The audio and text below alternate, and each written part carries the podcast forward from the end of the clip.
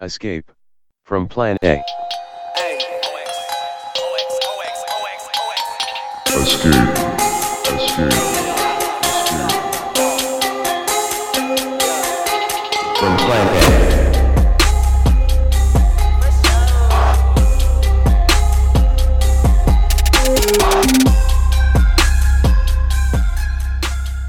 Welcome to Escape from Plan A, another episode. Uh, this is your host, Teen. Uh, I'm here with Jess. Jess, what's going on? Quarantine day nine, baby. Oh, day nine. Are you serious? Yeah. Okay. All right. So it, we're we're we're bunkered down. I'm like on I don't know day. It's probably day nine as well, day ten. Uh, and we have a very uh, special guest. I'm kind of honored to have him on. Uh, Kaiser Kaiser Kuo. How are you doing, man? I'm well, man. Thanks. Thanks very much, Teen and Jess. And uh, if I'm sure a lot of people are familiar with Kaiser, but he is the host of Sinica podcast, which I highly recommend. It's one of the best podcasts when it comes to uh, just having like really great experts come on, being asked great questions um, about China, in particular about China and U.S. relations. Uh, and he's the editor at large of SupChina. Uh, Kaiser, is there anything else you can you, you can tell us about yourself? I know you have a very interesting life story. You're you're an, you're ABC, right? You're American-born Chinese, but you spent a lot of time in China. Uh, That's right. It might be a good time to just kind of like introduce, just tell us a little bit about your life.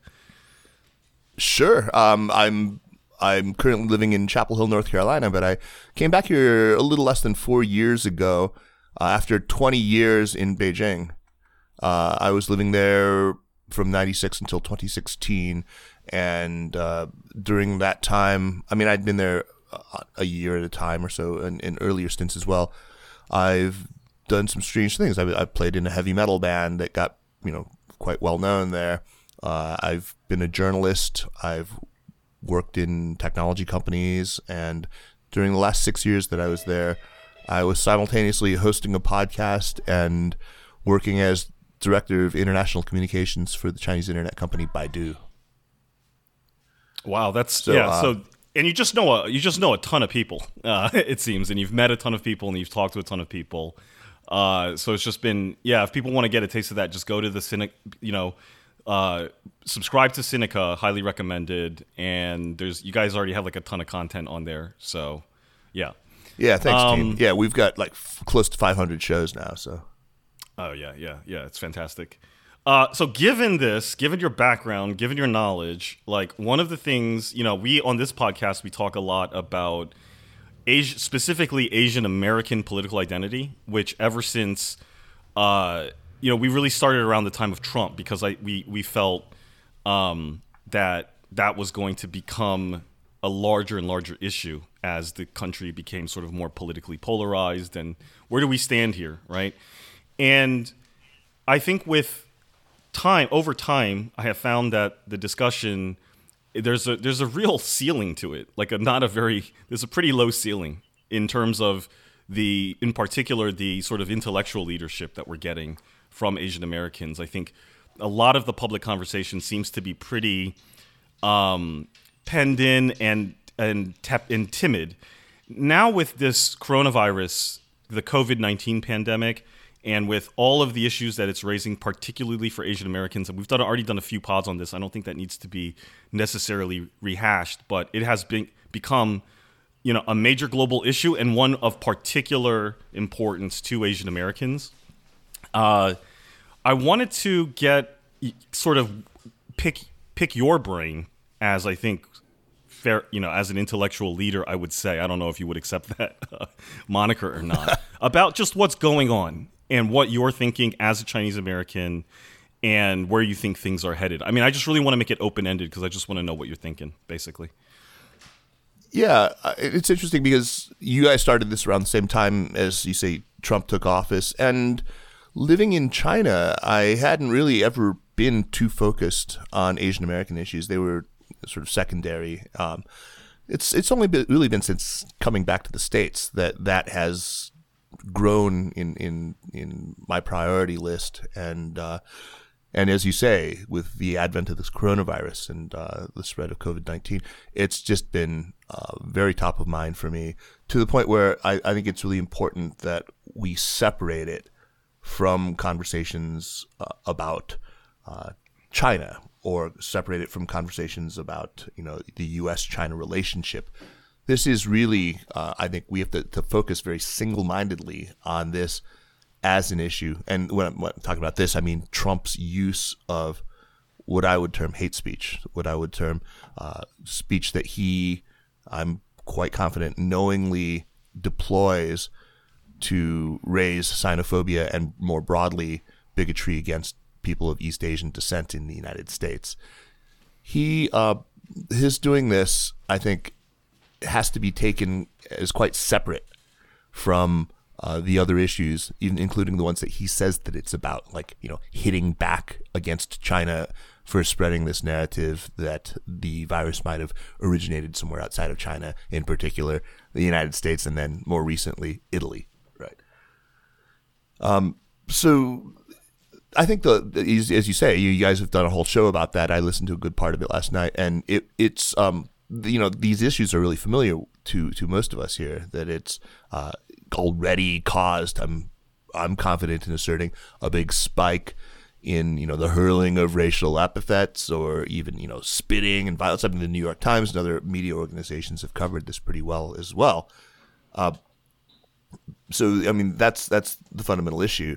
I don't think there's any mystery about what that issue is. I just wanted to make sure that people understood that it, it ought to be treated quite separately, and I, I can explain why.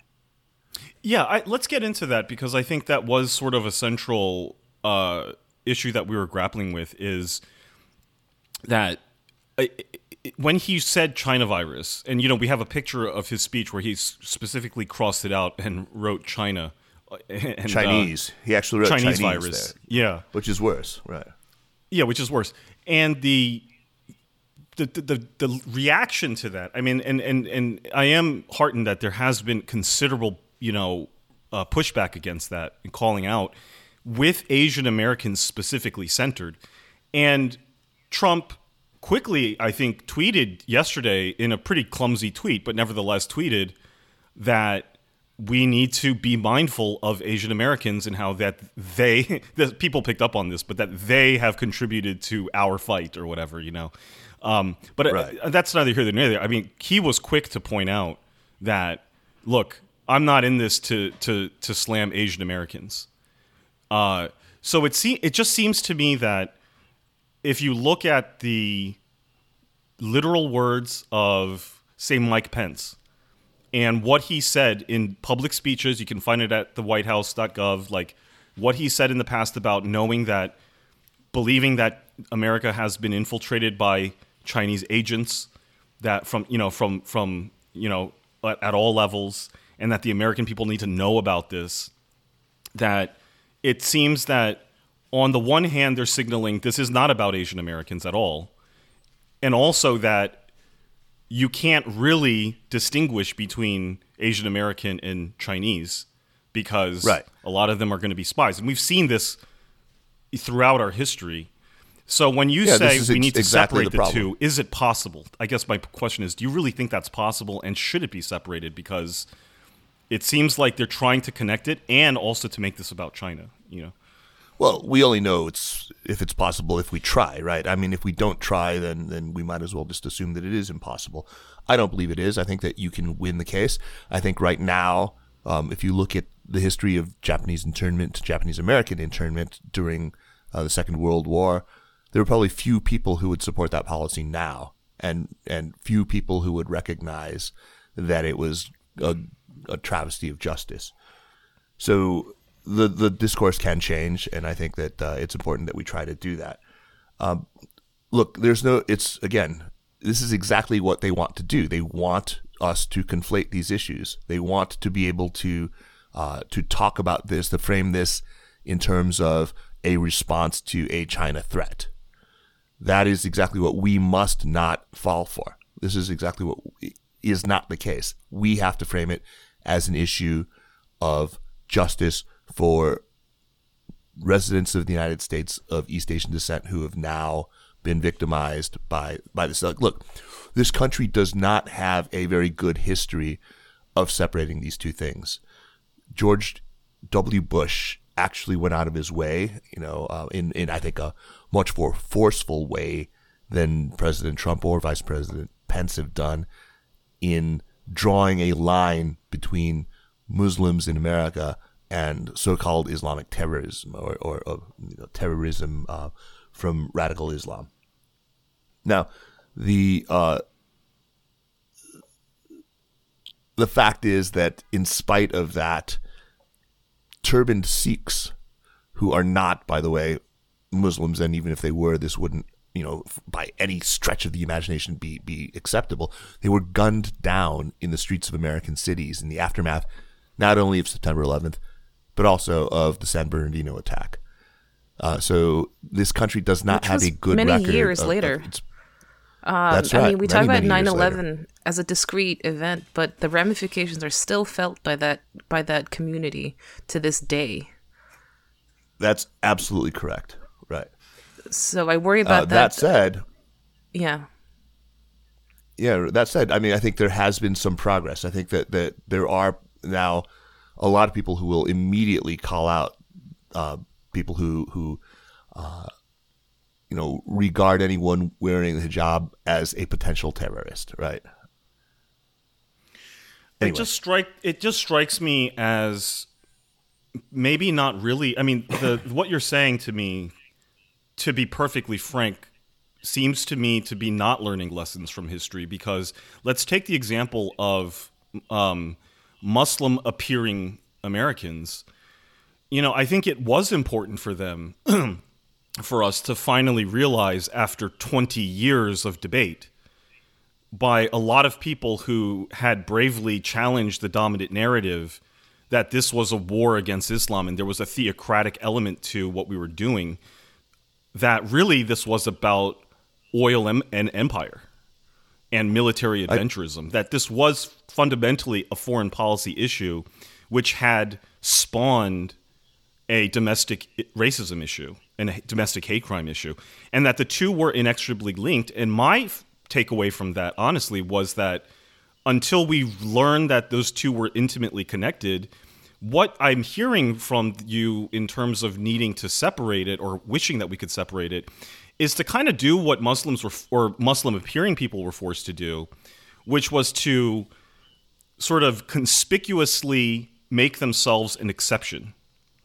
from say you know their home culture and stuff. And i've seen people do this online where they they fall into a thankful immigrant trope. And i'll i mean I, i'm a little bit more frank about this. I don't know how comfortable you are talking about this particular topic but i think No, of someone like. Khizr, Khizr khan who was you know asked by the democratic party to go to the democrat to the to the convention and call out trump as a racist but meanwhile, he's supporting Hillary Clinton, who was the person who had pushed for the war that ended up killing his son. So I just find that it's just a, it's just a very tricky thing to say. That w- the the thing that we need to learn from history is that we need to make exception of ourselves from the larger geopolitical issue, and I think that's isn't doesn't that amount to advising Chinese Americans to like disavow their Chineseness and sort of you know put on MAGA. I mean, funny enough, I just told my friend my my friend in Florida who has like a white wife, and I, I was like, I'm I'm worried you're going to be targeted in Florida to wear a MAGA hat. I mean, those are the kind of things that I'm worried about. Is that we are going to have to make conspicuous exceptions of ourselves, and I don't know if that's necessarily a great thing. Well, T, No, to I add to what you're saying, I I would would, be say the- a third leg to that. So, to me, what I see is the urgency of a third dimension to this. Um, when we talk about we talk about how how Muslim appearing Americans have been targeted pretty much continually, more or less, over the last twenty years. Um, there's a there's an element to that that is also tied in very closely to the idea of economic and social collapse right so we see a resurgence um, of anti-muslim sentiment that uh, you know that recent that tragically ended with the uh, ended but um, flared up with the mosque shooting in New Zealand and other attacks across Europe Right. and in the United States as well. And this is directly tied to a sense of global collapse, econ- directly tied to economic collapse, some sense of lost sense of culture, history, and an actual material need in this case. Um, and I, I worry about this. I, I, I think about this with relation to us because here we are in lockdown, um, potentially staring down the barrel of a global depression. So it feels like in this case the timeline is is very very expedited. Um, because once we come out of this, we have no idea what kind of material conditions are going to be waiting for us on the other side of it, and it looks, by all measures, it looks like it's going to be very, very bad. So I worry about the potential for a sudden spike in overt violence uh, enacted upon. You're- you're absolutely Americans. right. You're absolutely right, and I think it's going to be made worse by the fact that so many Americans will readily pin uh, their economic woes on China. They will take up the Trumpian talking points about uh, intellectual property theft and about uh, um, trade imbalances and unfair trade practices and uh, state-owned enterprise subsidies, all that stuff. They will Right. absolutely take that up, and And, I um, mean, the- the akin tendency to- blame China. Right. Yeah. Exactly. And I mean, we've we've talked about we've dug into this a little bit. The connection between xenophobia, uh, anti-Asian racism, and and anti-Semitism. That's right. And so I, I actually, so in this case, I mean, if the if scrutiny were to actually be placed on Asian Americans, um, I worry that the fallout could actually be very bad. I mean, sitting here in 2020, I actually very much regret that one of our key pieces of media representation is a movie called Crazy Rich Asians. Um, I really hate that. Uh, Yeah, and yeah. uh, I, I mean, I so actually it- never saw never saw the film, but I, I, mean, get, it's a- I, get, I get your point. Yeah, here i mean somebody had posted a screenshot you know people are watching netflix. Uh, once you watch contagion contagion one person said here's what they netflix recommended we watch after contagion and it was crazy rich asians. Uh, seriously right. Though that might Um, not. I mean, just in defense of, of, of the Netflix algorithm, that is based on on what else they know about you, not just on the Right. movie you just watched. So Right. Uh, it's just the optics of that were mind blowing. So a, a movie about you know the rising wealth and power and cultural sophistication uh, of China uh, against the backdrop of potential Western collapse. Um, by all, it looks Right. like Asia will be coming out of this crisis in a much stronger economic, social, and geopolitical position, uh, while we're watching the EU, uh, the Anglosphere, and the EU basically crumble in front of our in front of our eyes. So when so if scrutiny were let's to be let's actually get placed, to that. Yeah, let's get to that in a second. I want to speak first to, to Teen's point about this suggestion that what I'm effectively asking uh, Chinese people to people of Chinese descent is to publicly and loudly disavow China in the way you know you compared it to the way a lot of Muslims uh, you know felt compelled to whether they did it or not to you know disown uh, those those elements of of you know what the American public kind of saw as as the bad parts of Islam. No, I'm absolutely not saying that. In fact, I'm saying quite the opposite. I'm saying that that is neither here nor there. It is absolutely irrelevant, and it is not just ethnic Chinese people who are being targeted in America. I mean, what the hell would a Japanese American of third or fourth generation uh, need to do? I mean, you think that if he's the racist attack is going to stop if he says, "Wait a minute, I I, I don't like the Chinese Communist Party. I you know I I think that you know the virus started there too." No, of course not. Come on. I mean, they're not going to I- ask you. Uh, your party affiliation. They're not going to ask you, uh, are you, you know, okay, so you're ethnically Chinese, but are you a supporter of the Chinese? where are you really course not. from? Right. Right. I know. I mean, I, I, I reject so- that. I reject that line of reasoning. I, I understand the instinctive fear-based response, uh, but I actually reject that, and I would push back on anyone who sees that or feels compelled to do so. Uh, a on a purely on a purely moral basis um, by saying, "Oh no, I mean, I I I'm, I am Korean American. I mean, I've I faced my my share of you know the dirty looks and and harassment that is that has just become sprouted like mushrooms after a rain here. uh, and it's uh, but you, you you distance yourself. A doesn't doesn't do anything, so why bother?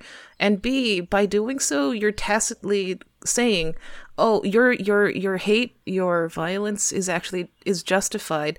I'm just not the right Exactly. target. The target is over there. You want to look over there." Uh, and that's something that I cannot abide by. Uh, like Asian American is a political identity. It's not an ethnic. It's not an ethnic identity. It's not a nationality. We're all nat- by nationality. We're all we're we're all Americans or diaspora. That doesn't matter. It's a political identity. In that sense, we all have to we all have to claim it as the unifying as our un- as the unifying identity binding us throughout all of this. Right. So you you've understood now. This is exactly why I avoid talking about these issues anywhere in proximity to my discussion about Trump's use of the Chinese virus.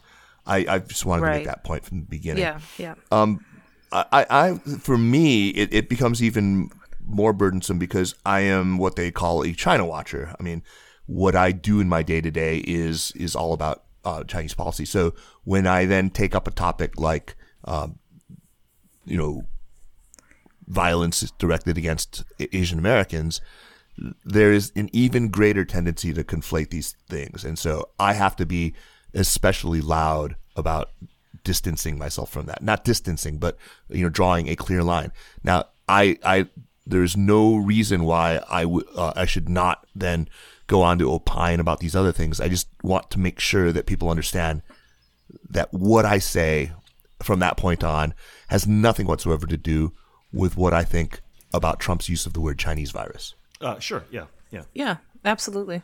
Okay, so um, Jessica raised, I think, a really great point about um, you know sort of collapsism and this difficult psychological moment that that Americans and and uh, you know people from other advanced developed Western countries are feeling right now. I mean, let's speak just just about the United States. We're at a weird time right now where you know for the last decade it's become obvious really since since the the financial crisis we've watched as a, a near peer competitor with, who's you know not just an economic competitor but also uh, a a military competitor and maybe to a lesser extent a cultural competitor have has has has you know emerged and looks like it has its shit together completely where we don't. Uh, that is really psychologically threatening and that's going to produce just the kind of negative results that I mean consequences that we've been talking about. It's uh it's it's bad. I mean, it's a perfect storm, right? All these things are happening at the same time uh, as this virus, and the it, it's almost irresistible for an asshole like Trump to to try to use that to his advantage. Yeah, I see it as a really dangerous moment. I mean, I saw that I uh, at a, at a certain level, I do appreciate that he tried to uh, that he tried to speak out. Way too late, way too little, way too late. Of course, um, and it but it seems so self-serving. Um, it's it, it felt to me like like cover your ass, right? These Right. cr- these assaults they are rising. It seems like it's on the radar for every single every single uh, liberal publication that has an interest in taking Trump down. So it feels like there isn't actually any solid uh, solid cover. Um, I mean, the New York Times is one of the prime uh, the prime culprits of this. They spent January to March basically. They spent three entire months sla- completely slamming China and the Chinese as dirty, diseased incubators of uh, foreign disease, um, with a So with an I don't think that's authoritarian entirely fair. dictatorship. I mean, I Th- that's an exaggeration, but, right? But, but no, but but I think you actually it was your tweet, Kaiser, that I I, I first know. I was like, oh, quite Kaiser's on Twitter. Didn't didn't you tweet out like a, one story where you were like, wow, this is really ra- this is really race essentialist bullshit. Uh, it, it was a Yeah. story in the New York Times about how this all related to Confucianism and you know uh, Yeah. It was it was an op-ed And, uh, piece, and I've also tweeted New York Times op-ed pieces that I thought were incredibly sensitive and smart. Uh, and I mean, like Ian Johnson's piece about uh, how China bought us time. Uh, there have Yes, been a lot was a of very great- very fair treatments. There, that was a have great thing. But I but what Right, I'm so saying it's not, is that it's not you can't you can't just put this on the entire media organization. I just don't think that that's fair. I think that No, there have been excellent. There's been also excellent reporting. Now, has there been atrocious reporting? Yeah, absolutely. There has been some. I think that the whole focus, you know, the single-minded focus on you know regime type as as the fact, the determining factor in China's response and its sluggish response, and you know that kind of obsession with that that that was that was stupid. There was a lot of Orientalist bullshit we've talked about. You know the you you gross. You know they, they eat bats or whatever. Um, and and then there's also been a lot of you know I mean probably what what, what really bothered me was just that kind of nakedly uh, joyful r- reporting about how you know uh, this is an existential threat to Xi's legitimacy, and now we're going to see the collapse of the Chinese Communist Party. Right, turning it as a because they- geopolitical tool, talking about the virus strictly in terms of geopolitics, saying this is a test of Xi's regime, this is a test for communism, and you know, it, by contrast, look at how great we are. We are prepared for this. We liberal Western liberal democracies will be the ones to come out ahead um, in this in this crisis. Um, And- ironically, and also I think there's a sorry, I, I just want to I just want to say I think there's a little bit of th- that's a little bit of a false balance we're striking to say, look, you can't say that the New York Times is doing a bad job when only half their stories are shit. You know, like it's that, that's All right, the that's the let- it's, let's- we let's can't we can't say it's, here. it's just two sided things where it's like, look, they're they're doing a lot of race essentialist stuff, but on the other hand, they're doing some responsible reporting. Like I read Ian Johnson's article, and I thought it was objective and fair, and that's what they should be doing. I don't know if that necessarily means that it cancels out just terrible reporting that they're doing or terrible op-ed that shades into racism. And I think that as a Chinese American, when I see race essentialist stuff being written about it, I find it very personally difficult. And I don't know if I feel like I should feel any sort of obligation to separate myself out from what's being said. I think that's the difficulty in what I'm hearing from you about how we have to try and draw a distinction because, like, it, it when I read stuff about how Chinese culture has a long history of being uh, the cradle of epidemics is you know like discuss is China really like you know um, the source of all disease? Uh, is how, how does a Chinese American or an Asian American read that and not feel both personally sort of attacked by that? And how do you distance yourself from that i think is the the practical question i have is like how, how Well, exactly I- do we see that as some, somehow separate I've worked in media organizations long enough to know that all the big American media organizations are not remotely monolithic. That's why they have bylines. You can sort of see who the individual writers are. Uh, the editorial page, we know who sits on the editorial board. Usually, op eds are also signed. So we, we, we know that these are the products of individuals. I don't think that I'm ready to, to lay it at the feet of an institution, especially one uh, as sprawling that has to put out so much stuff every day uh, as the New York Times. Are there race essentialist elements? Absolutely, there there there are. I just don't think that it really helps to sort of vilify an entire organization. Just you know, we can be more granular than that. We can look at uh, you know the individual No, stories and the individual writers. Yeah, no, that that's exactly where I wanted to go with that actually. So if we wanted to leave off discussion of the institution, you know, the New York Times itself, um, then I, I wanted to hear your thoughts on specific writers who um, who seem to be playing pretty troubling roles within these institutions. Um, I have in front of me right here an, an opinion uh, piece uh, written in February 20 of this year. Uh, it's it's called "Why Did the Coronavirus Outbreak Start in China?" and it's by Yi Zheng Lian. Um, so a, a Hong Kong, it, it's his byline says a former chief editor of the Hong Kong Economic Journal. Uh, so I presume he's uh, he's he's from Hong Kong. Um, Yeah, that was it- I- one of the worst one of the worst pieces Right. that I, I'd seen. Yeah. So uh, I mean, just I mean, just given that where we are, you know, given given the purpose of Plan A, I guess it, it is a it is a particular topic of interest to me to examine and scrutinize uh, these individual players who who become part of quote the establishment. Um, so.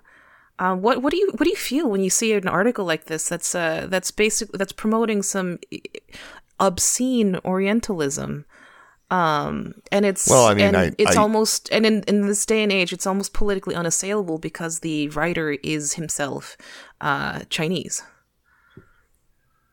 uh, look, look self orientalization does not spare you from the charge of orientalizing. I mean, it's not Right. Look, look. I the, in this case, it's funny because probably the most cogent and forceful response to that came from somebody who uh, is a friend of mine, but who is usually on the other side of these things on, on a lot of issues. In other words, is usually really more than happy to take whatever cudgel is at hand and beat China with it. But he went after this piece by saying, and I think this is this is the perfect response that administer a little test. If you can swap out Byzantium or you can swap out, you know, uh, ancient Greece or ancient Rome or whatever, any other civilization, Persia, uh, India, in place of, of this ancient civilization whose cultural roots are, you know, apparently uh, showing themselves now, then it's bullshit, right? And in this case, the argument that that guy made, uh, you could have said exactly the same thing, swapping out for any other sort of uh, classical civilization, and it would have also been bullshit.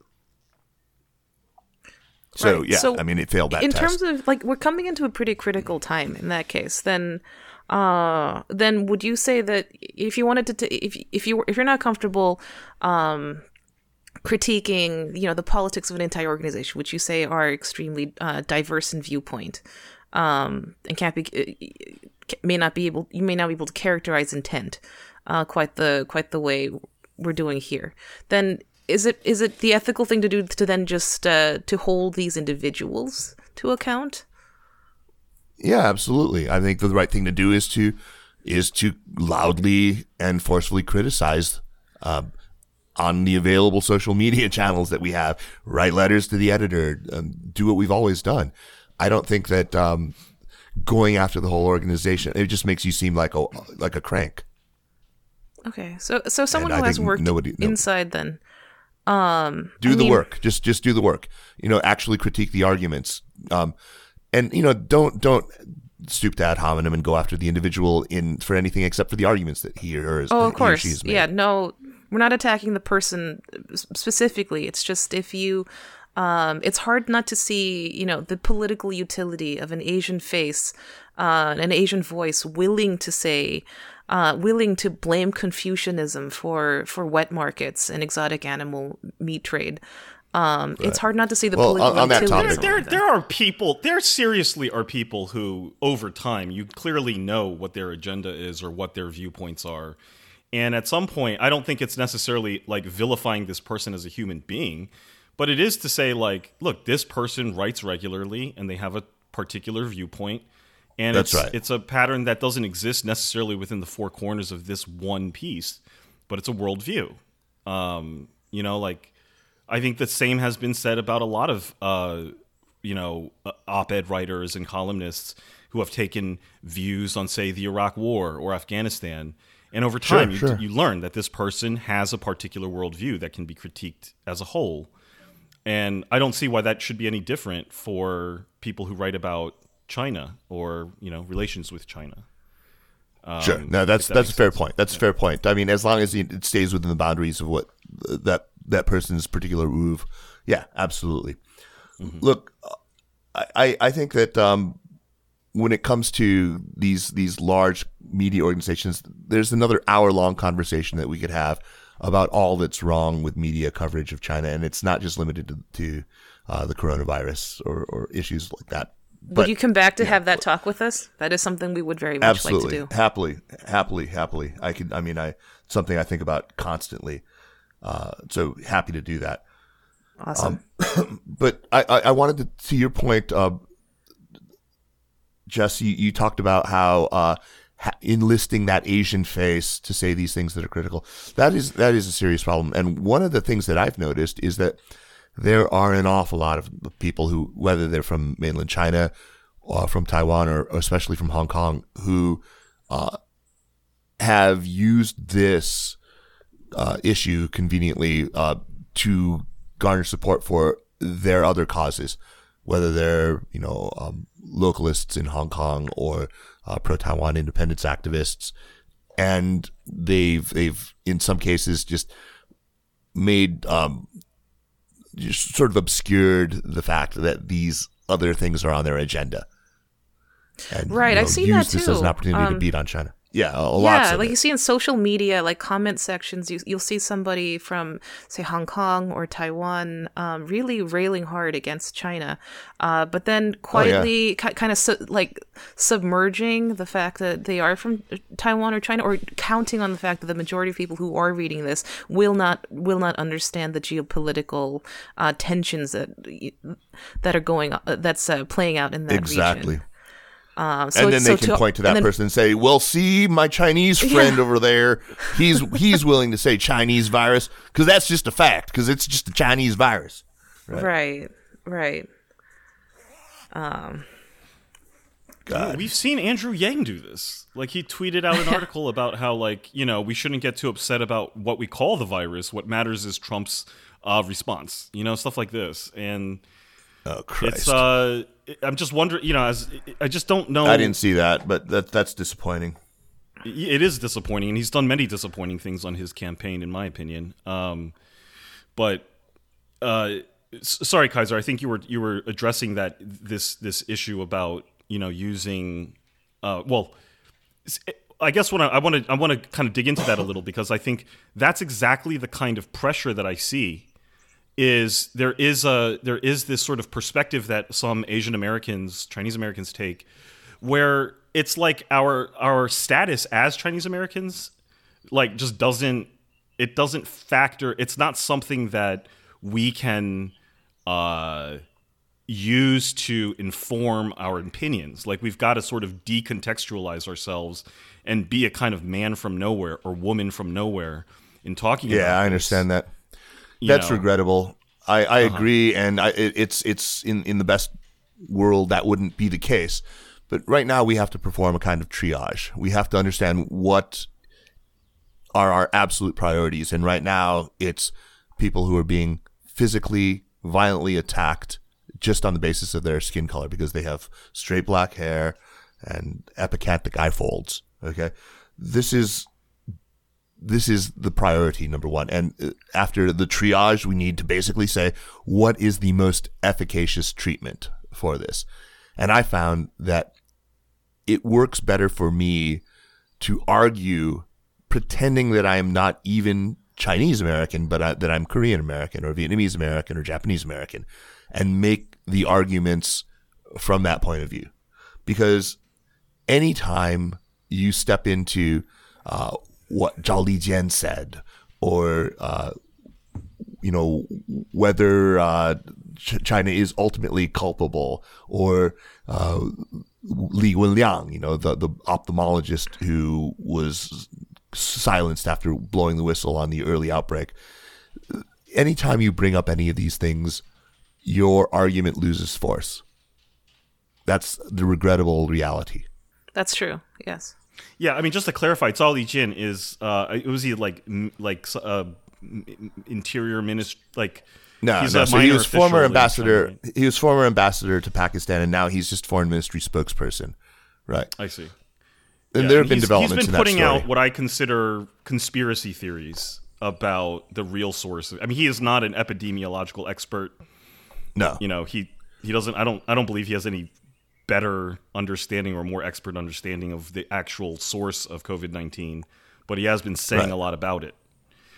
yeah, But I mean, I this see is this as kind of image Tom Cotton. retaliating with the geopolitical, um, the politicization of this virus that the, that the United States actually started first. The Anglosphere at large started first, That's way right. back in January and December. That's exactly it. So it's kind of a counter. It may not be the most sophisticated counter, but that's that's the that is the uh, layer of meaning that he is operating in, saying like, okay, okay, Sure, I, I would go beyond that and say it's it was it was a counterproductive counter. It was right, okay, it, it really actually it backfired badly. It was a, a terrible, terrible idea.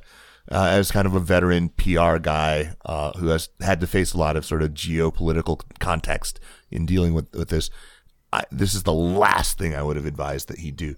That said, I completely understand uh, what this whole thing has looked like from a Chinese person's perspective. I mean, of course, they're very upset about this. Of course, they at some level want the U.S. to get its comeuppance. Of course, they they want to to be vindicated. Of course, they want to be recognized for the suffering they went through. Of, I mean, Could you- could while you dig most into of them prob- A little, a little bit. Yeah, um, yeah, absolutely. well.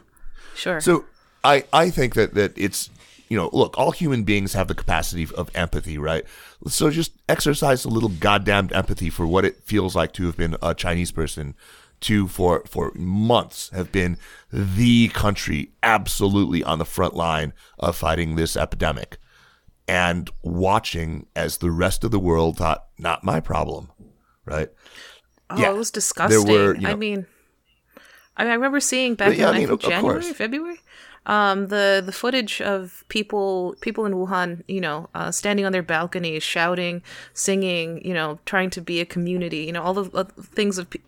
Clips of you know TikToks of what people were doing in lockdown, um, and it was just relentless. You see the comments, and it's just you know this is either propaganda if it's positive, or a sign of brutalization if it's if it's uh, if it's someone's expressing distress. Uh, right, saying they're having a tough time with quarantine, they really want to go out, and you'll immediately see somebody say, "Oh yeah, they're they're railing against, they're trying to slip out some message of dissent against their brutalist, their brutal dictatorship." right And then you see, I mean and then when it hit how Italy, how tr- unbelievably yeah annoying that is right yeah, and it's so a you- I'm- I'm to me, it's a complete dehumanization. You, you're you're not able to see this person uh, as a person with whom you can you have similar enough personhood to share an to share an emotion. you've said it and illustrated it better than I, I could. Um, I would just say that because of all this, I totally get why, you know, watching Beijing taking a tougher line, you know, watching Zhao Lijian make the sorts of oblique accusations that he, he's made, watching, you know, China sort of take a victory lap right now, watching the kind of, you know, natural schadenfreude that's dripped off of this. I, I get why that is less objectionable to Chinese people. Uh, I get why often they're very supportive of it. I get why, you know, they think those journalists who got expelled had it coming. I, I, I get all that. Could you talk about that a little bit Not more? that I because one support thing it, that I that felt was severely lacking in the media reporting on the situation in China, in South Korea, uh, Japan, is uh, any lack of um, reporting on the ground. Right, what actually what people were. Uh, what people were actually thinking and feeling. So in that respect, unless of course it's people who are who are not happy with how the government is handling it, then we've So got I, I, again, I think that's not true. That's just not true. I Okay, there's I'll- been some outstanding. I'll- reporting, I'll take including from the New York Times. Look at the I'll- I'll piece that that Lee a- wrote. Yeah. So a Sure, lot of these I'll believe journalists. that. If if you could if you could actually if you could do us a favor and link us to some of the, uh, the good reporting sure. that you've seen, I think that would be a really helpful resource um, for people. There were Uh, reporters i in the the Times Jour- uh, bureau in in the Washington Post bureau who went to the heart of this in in the thick of it into Wuhan and reported from hospitals there. I mean, they risked their lives to pull out exactly these kinds of human stories. Um, Amy Qin, for example. I mean, there was actually there Lee. was a good one, one- in New York Times. Yeah, there was no Jess. I could th- I, I can think of one where it was like two. It was two. Yeah, I that's believe what I'm nurses thinking. That's right. workers. One, That's both right. who contracted it, and then I believe one That who was. died. That was an excellent article. I agree. So, yeah, let's. Uh, but but by and large, I think there has been an empathy gap. um, but that's But- not. but Kaiser, totally what I actually surprising. wanted to get I don't at think is that not the talking empathy about- gap Oh, sorry. Continue. Yeah, I don't think the empathy gap is is really to be laid at the feet of the media. They they've got a lot of stories they need to cover. It is an important story to cover uh, what went wrong. It is important to figure out the timeline of who knew what when. That is something that reporters should be doing. Now, again, uh, this is one of those topics that we can get into, you know, for an hour, and I'm again happy to do that with you guys sometime. But accurate reporting does not lead necessarily to realistic reporting. So a lot of these stories that did were accurate. You know, when when you or me, when we read the New York Times or the Washington Post here in the United States, aren't we happy to see adversarial reporting? Aren't we happy to see them speak truth to power and take the administration to task? now we just have to ask ourselves: Does that same adversarial approach does that work when it comes to international coverage? Does that work with foreign correspondents? Because I can read all those really adversarial stories in the Times or the Post and realize that uh, that's only part of it. That I I am not going to open my window and smell tires burning in the street. That I'm, you know, I'm still going going to have well you know, before COVID nineteen a pretty normal life. that I'm going to you know go to Costco and, and be able to buy toilet paper and you know all, a normal life. Um, and and th- that doesn't work with China because you know so many of the stories in the mix, you know, eight out of ten stories that you read in the paper in a given day are going to be negative. But you know, they're not going to write about the bridges that don't collapse. They're not going to write about the planes that land safely. They're not going to, you know, it's only once in a while they're going to do a sufficiently compelling human interest story to rehumanize people. But that doesn't mean that the negative stories that they're writing are not true. It's just, this is a structural problem. This is, you know, it's the optical properties of this lens through which most of us see China. What it takes is understanding those optical properties and adjusting for it. I, I mean, I, I use this, this analogy all the time. If I'm spearfishing atop a, a, a clear stream and there's a big fat, you know, trout or whatever in the stream, if I aim my spear directly at the trout, I'll miss because, you know, the, the light gets refracted. If I understand how the light is refracted, the sunlight, the angle, all that stuff, and adjust for it, I'll, I'll spear the fish. So you just have to sort of know how media reporting out of any other country tends to skew, what their privileges and prejudices and, and presuppositions are, uh, what their agenda is. You know, you have to understand all that stuff, but you can, it, it's possible.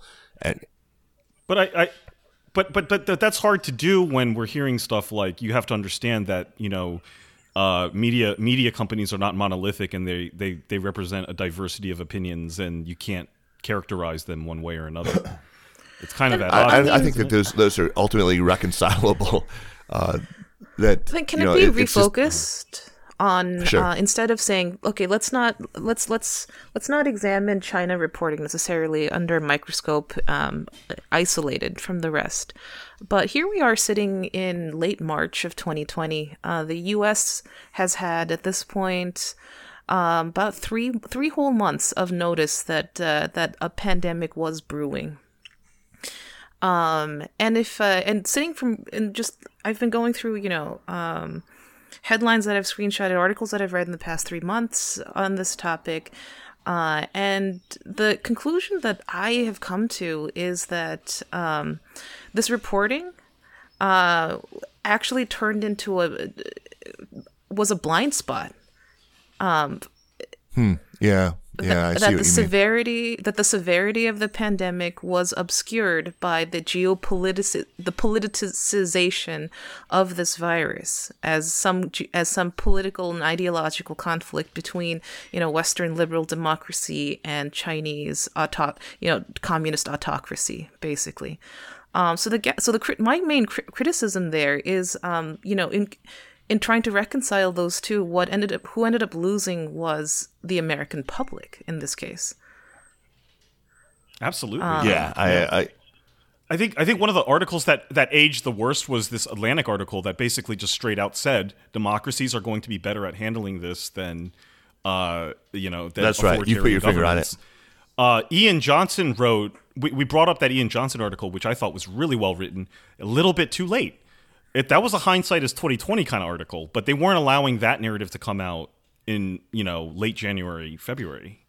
So you know, I think I think I absolutely agree with Jess. I think the media did not apply enough pressure on on the administration to take this seriously. It it allowed the administration, if you look at the whole of the of the you know of the narrative that was coming out, it allowed the White House to sit pretty on the idea, you know, Wilbur Ross going out on CNBC saying this is actually going to be really good for American jobs because Amer- China's going to get decimated and Yeah, because all the Chinese That factory workers are going to well. they die. were allowed this narrative.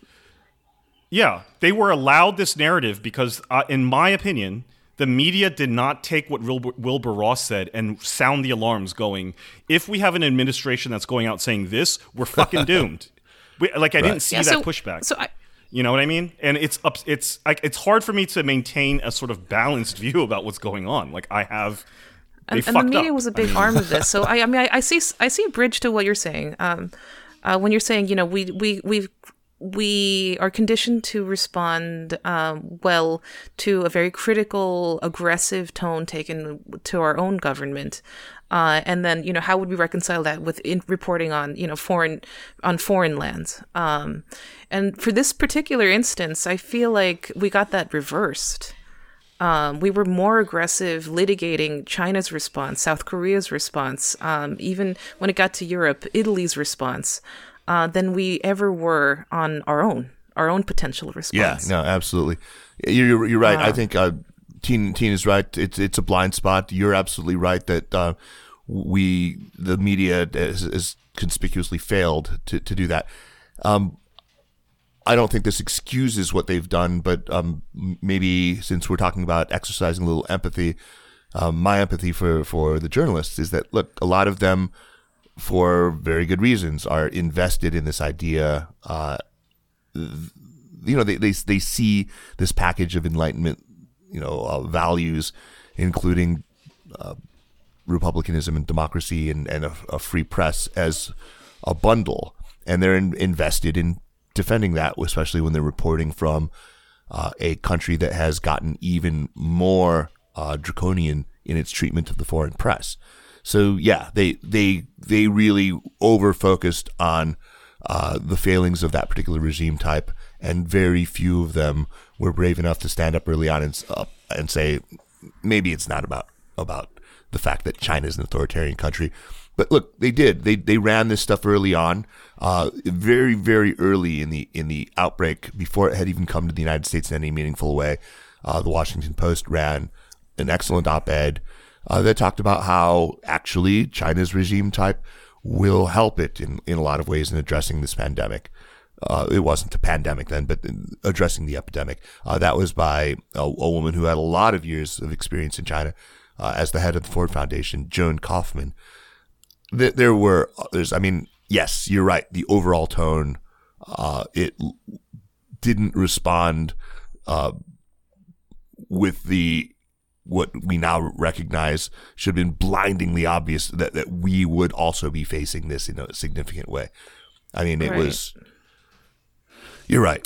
I, I think I think though that point about I mean I'm, I'm just uh, uh, uh, upset about the whole damn thing, but I think this whole point about these journalists that have a legitimate investment in a whole bundle of enlightenment views.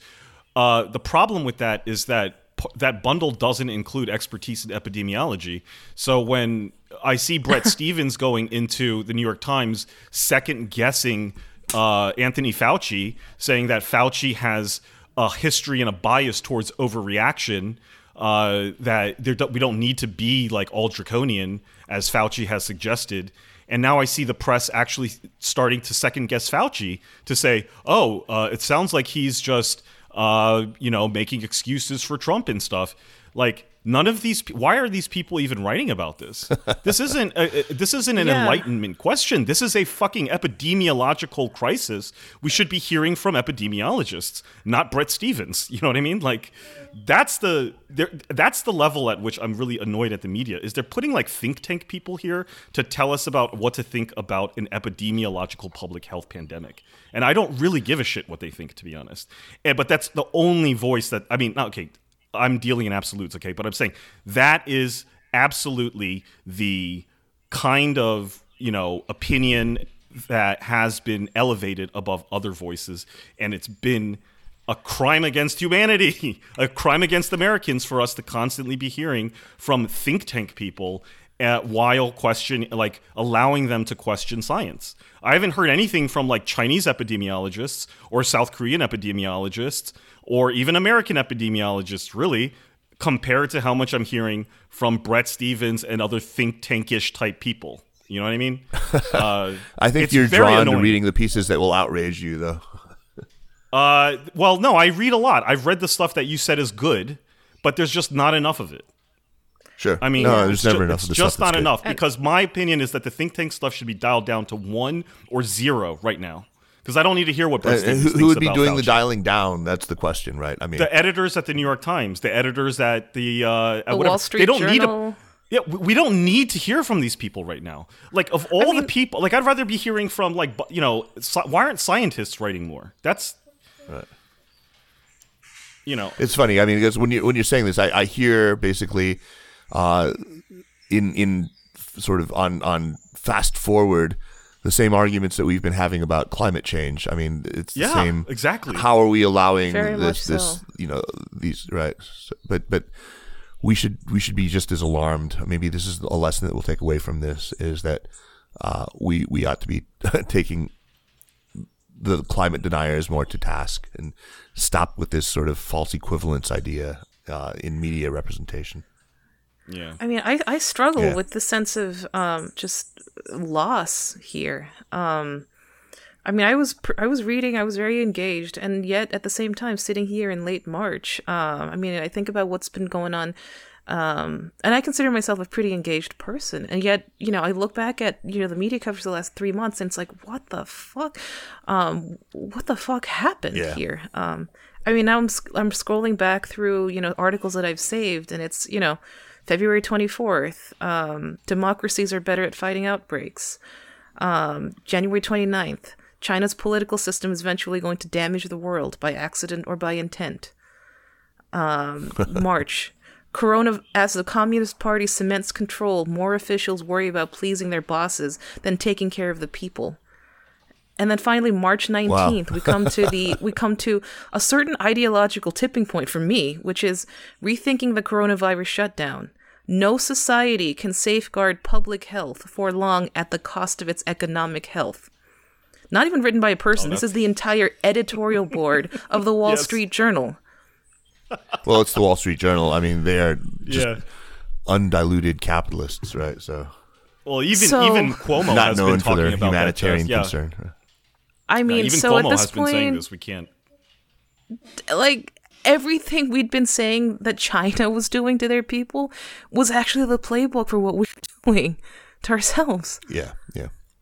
no, I mean, Um, so I, I- I, I obviously can't help but but feel that as well. I, God, uh, again, you know, So- we we seem determined to learn everything wrong from China and and nothing right from China. It's just it's unbelievable how we have mirrored that same kind of initial denial and cover ups and uh, over politicization of it, and then failed to learn uh, to use the full mobilizational capacity of the state to actually meaningfully address this damn thing. Yeah, I mean, if that Wall Street Journal headline had been written because China had had come out and said that, if if uh, if Xi had come out in a in a uh, uh, you know on stage and said no uh, no society can safeguard public health at the expense of its economic health, we'd be putting boots on the ground. We'd be seeing calls for war with China if China had said that. Yeah. Um. So You're absolutely uh, right. No, that's an excellent point. I mean, that's a that's a very fair point. so I guess so. Um, so when you come at the media hard on this, uh, I guess it's not. Um, and I hope we're not. I hope uh, it doesn't come like we're putting you on the spot here. It's just. Uh, it's. It's thinking through how to respond to to this overwhelming crush of uh, ideologically driven um, co- consensus on this. I mean, for now that we're all in lockdown, well, what are we going to do? We're using we we have to go through the Wall Street Journal, the New York Times. All these shape our understanding of what's going on in the world, um, and they're just such big blind spots that we can't recognize until it's way too late. That I just I, it's hard to understand uh, what can be done. Um, and particularly for Asian Americans who are now, going to right be now, right? yeah. I, I mean, right I now we're is- we're creating a media counter narrative, right? I mean, right now we're pushing back on that. Right now, I mean, that's exactly what we are doing, what we've been doing for the last hour, and we should continue to do that. I, I That's, uh, find that's- it that's- very strange to be in, in the position of defending, and this is a, maybe a first for me, defending, you know, in, to, in, to some extent at least, uh, media coverage of China. But I mean, usually I'm the person on the front lines, you know, taking them to task for it. yeah, I mean, you have very good new. I mean, we we wanted you on because you were able to have um, a, an, a you know a systems level approach to how to talk about these things. Um, I guess one question that I did have is, um, uh, what has the Anglophone media narrative looked like from you know there's from China's perspective or a Chinese person's perspective? I know you can't speak for all 1.6 billion, but uh, I mean, it was interesting to note that you know, in the middle of this pandemic, one one thing that kind of slipped under the radar a bit was the expulsion of of journalists um, by China, right? Um, and the thing that I that I I thought then was like, well, I'm surprised it took this long. I'm sure China knows how the media is reporting on them. Uh, I'm sure they know how the U.S. specifically is reporting on China, China's response to the pandemic, etc. Um, and it was a topic. Yeah. It was something that was uh, on my mind. You know, like what would, what's China think about all this? But al- al- also, but uh, for, just for to just to that question, I think we should at least frame it the way, uh, like say, Reuters had reported it, which was sort of like the fuller story, which is that that expulsion was a direct and like supposedly proportional response Right. to the capping of the number of foreign journalists that Chinese outlets could have in Right, the right, US. yeah. That was how that was how Reuters reported it. So Right. I mean, that's that's a fact on the that's China did not fire first. The U.S. has been clamping down on Chinese journalist activity in the United States, and in retaliation, they tossed out the uh, what was it the uh, foreign foreign press from a cer- few number of key international publications. yeah, I'm I'm just Not I'm just I'm press, just only parroting U.S. what's citizens, U.S. citizens from three news organizations: the New York Times, the Washington Post, and the Wall Street Journal, which is bad enough. Look, I, I'm certainly not going to defend that. I, I don't defend it. I think that it's actually shooting themselves in the foot. I think that it's it's a bad uh, outcome for everyone involved. well, I'm also not what- that interested in, in who fired first. Well, I'm kind of curious the- what the thought process would be. Um, so when you know, it, so when, so, so when it was announced in China that these reporters were being expelled, I think I think nobody has any illusions about this. Every it's very very clear that the expulsions were, which were announced mere hours after Trump's press conference in which he used Chinese virus. So this is th- these things are directly related. Uh, he was uh, already sort of in, in a w- war over Chinese journalists because, as you mentioned, uh, these other things the earlier expulsions to which uh, the U.S. Uh, responded by capping the number of journalists and, and effectively out out you know kicking out 60 of them from state-owned news organizations in China uh, in the U.S. Uh, that was itself a response to uh, the refusal by the, the Wall Street Journal to apologize for the use of that Walter Russell Mead headline, uh, "Sick Man of Asia." I don't know if you guys remember that. I do. Yeah, which- yeah, which- I, I, which I prompted- remember a lot of other bullshit Right, and- racist and- stuff and- that the Wall and- Street Journal did. But yeah, Yeah, absolutely. And then China expelled uh, three Wall Street Journal journalists as response to, to that. So it, there's been a pretty granular little level tit for tat. There's another theory, and I don't discredit it entirely. I'm, that says China, you know, wants to do this because they have something that they want to hide. They want to be able to make announcements of, you know, zero new cases except for import cases. And they don't want to be under as much scrutiny about these claims. I don't know how much to believe that, but it's it's plausible too. I I, I, I guess the when when we as Asian Americans or Asians in, in you know the Western Western countries um, look at that, I guess it's hard to be able to separate political from personal in this case. Like understanding that there is a much bigger geop- geopolitical uh, game being played between two two of the biggest world powers uh, and not internalize us, not internalize this fight. right. It seems like Right. you've you've come to. Um, I say a lot of that, right? So so it's it would be you know an angry, probably scared Asian American person who sees this and is like, "Fuck yeah, yeah, kick those kick those colonizers out, you know, kick kick them out," uh, and that's that's it. That's the that's uh, it's it's almost a personal response. This right, like a personal vindication for uh, their own um, their own racial traumas from being here. Whi- which which which makes sense in that even our own State Department has directly said that part of the problem here is that China is not Caucasian. Right, Kier- Kiron Skinner You're talking about. Kiron Skinner, Kiron Skinner's Yeah. comments. Yeah, she and- didn't. and she, she didn't think, was- directly say I- that I- it was part of the problem. I mean, I, I found her, her comments to be No, it- completely that- objectionable, but but I don't think that I she didn't. said. I, I thought what she said was great because she what she said, if you listen to the whole speech, was that the reason that this has become particularly thorny is because the you know this is a non-Caucasian opponent, and the State Department is dominated by white men. That was the part that they didn't report on. That Hmm. she said. So I thought what she said was great. Uh, but Well, she I- basically admitted that there is a race problem here in terms of how we're dealing with China. So, as to what going to what Jess said, that's why I do have a hard time separating out what's said about China as being purely political and outside the realm of the interpersonal, etc. Because if you were to listen to the State Department and what they're saying, you know, their own staff is saying, that is part of it. You know, I mean, and then you combine that Kiron Skinner with uh, Mike Pence's speech, right, which basically implies that there is a enormous shadow network of Chinese espionage permeating Sure. uh, American society.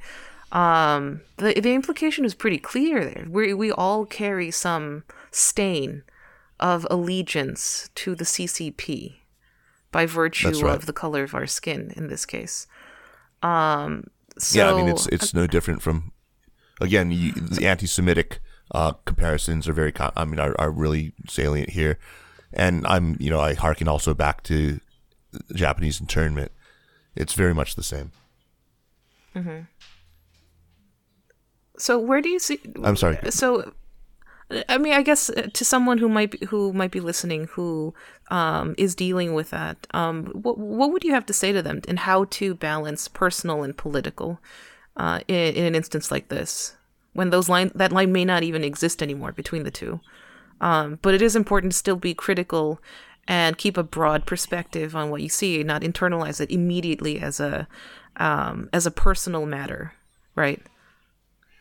Yeah, I've never really regarded it as my my duty to, to instruct people on how they should, you know, uh, prioritize their their emotions or or I, I can't really speak to that. I I don't do it myself. I mean, I look for me. Um, I'm I'm living proof that it's possible to be profoundly disappointed with both the countries with which I or, or you know cultures with which I identify right now. I I it's hard for me to express how disappointed I am in so many of of so much of the ugliness that's shown in America since I've been back, and so hard for me to to, to fully express how profoundly disappointed I am so much about the current Chinese administration too. So God, I mean. I, we don't have to take sides. We can say "fuck you" to both of them.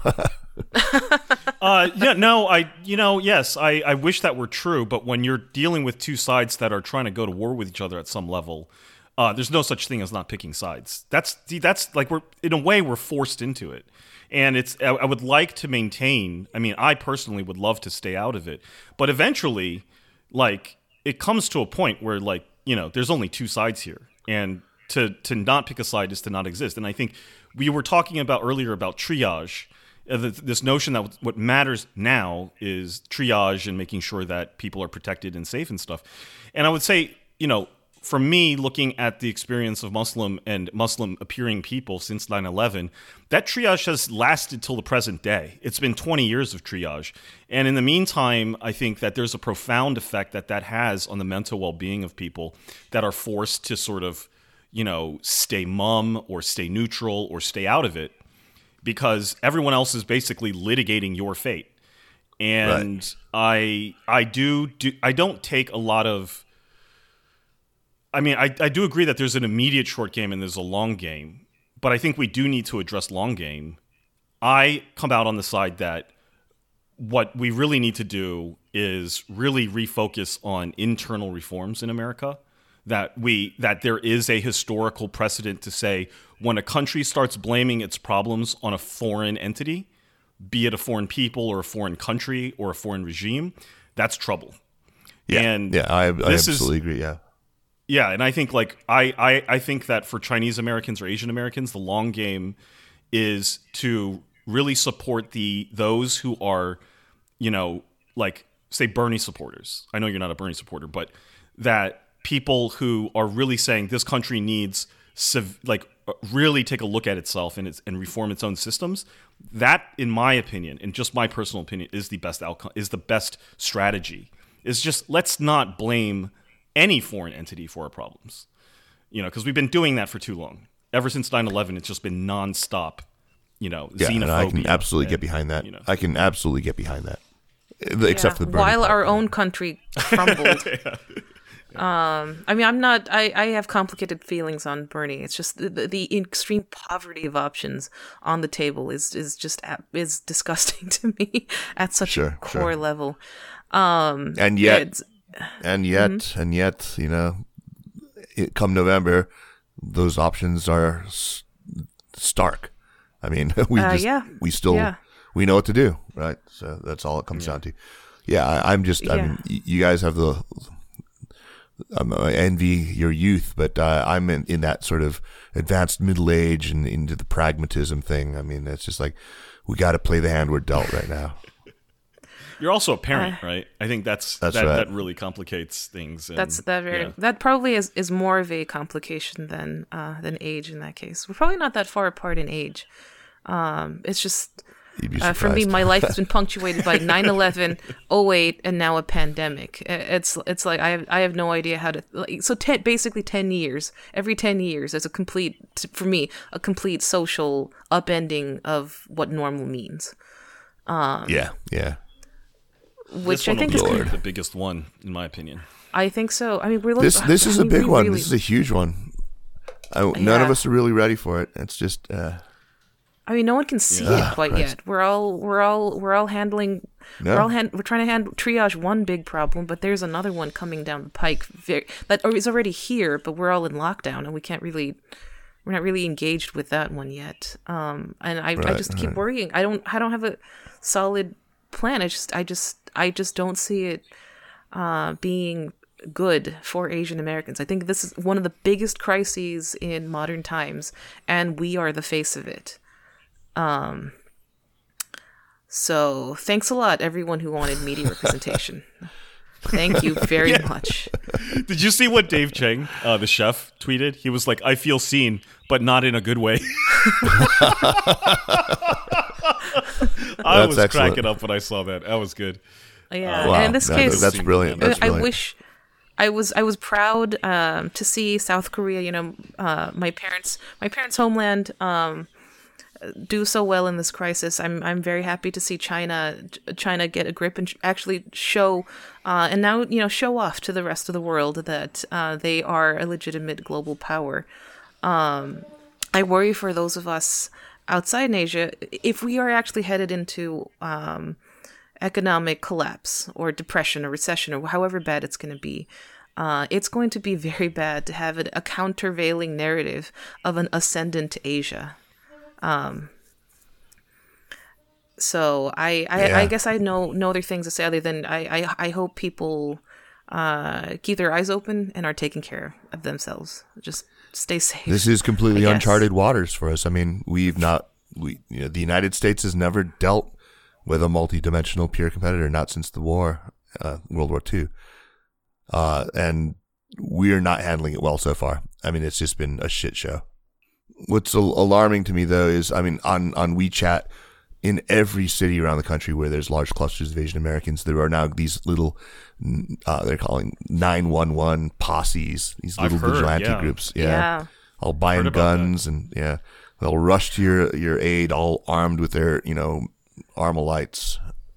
Ugh. Oh yeah. Oh, it's. I mean, gun stores were were absolutely packed in California, um, and a huge number of those were were Asians and Asian Americans. Hey, look, if you if you It's a little run if you run a small business or if you're like like if you're if you're running like a small grocery or a delivery, you know, takeout or whatever, like your experience with street level violence is very different than like ours and That's right. It's you know, they got to do what they got to do and I'm not going Right. to I'm going to I'm not going to jump on that. Well, fortunately, I'm kind of a hulking person with long hair and a menacing That helps expression. too, so, yeah. so far, nobody's Um, fucked with We me. should call it here about an hour 17. Uh, it's really helpful to have some intellectual leadership here. I think that's what we're missing. I think we're missing people coming out and really thinking or uh, thinking about and discussing these things um, without just reacting. I think that's really important. So I really am thankful uh, for people like Kaiser who are willing to come out and, and talk to us and share their thoughts. Uh, very, really, really, really helpful. So thank you so much, man happy to Thank do it. Thank you. Thank you Thanks so much. so much. It was a lot of fun. I look forward to hearing.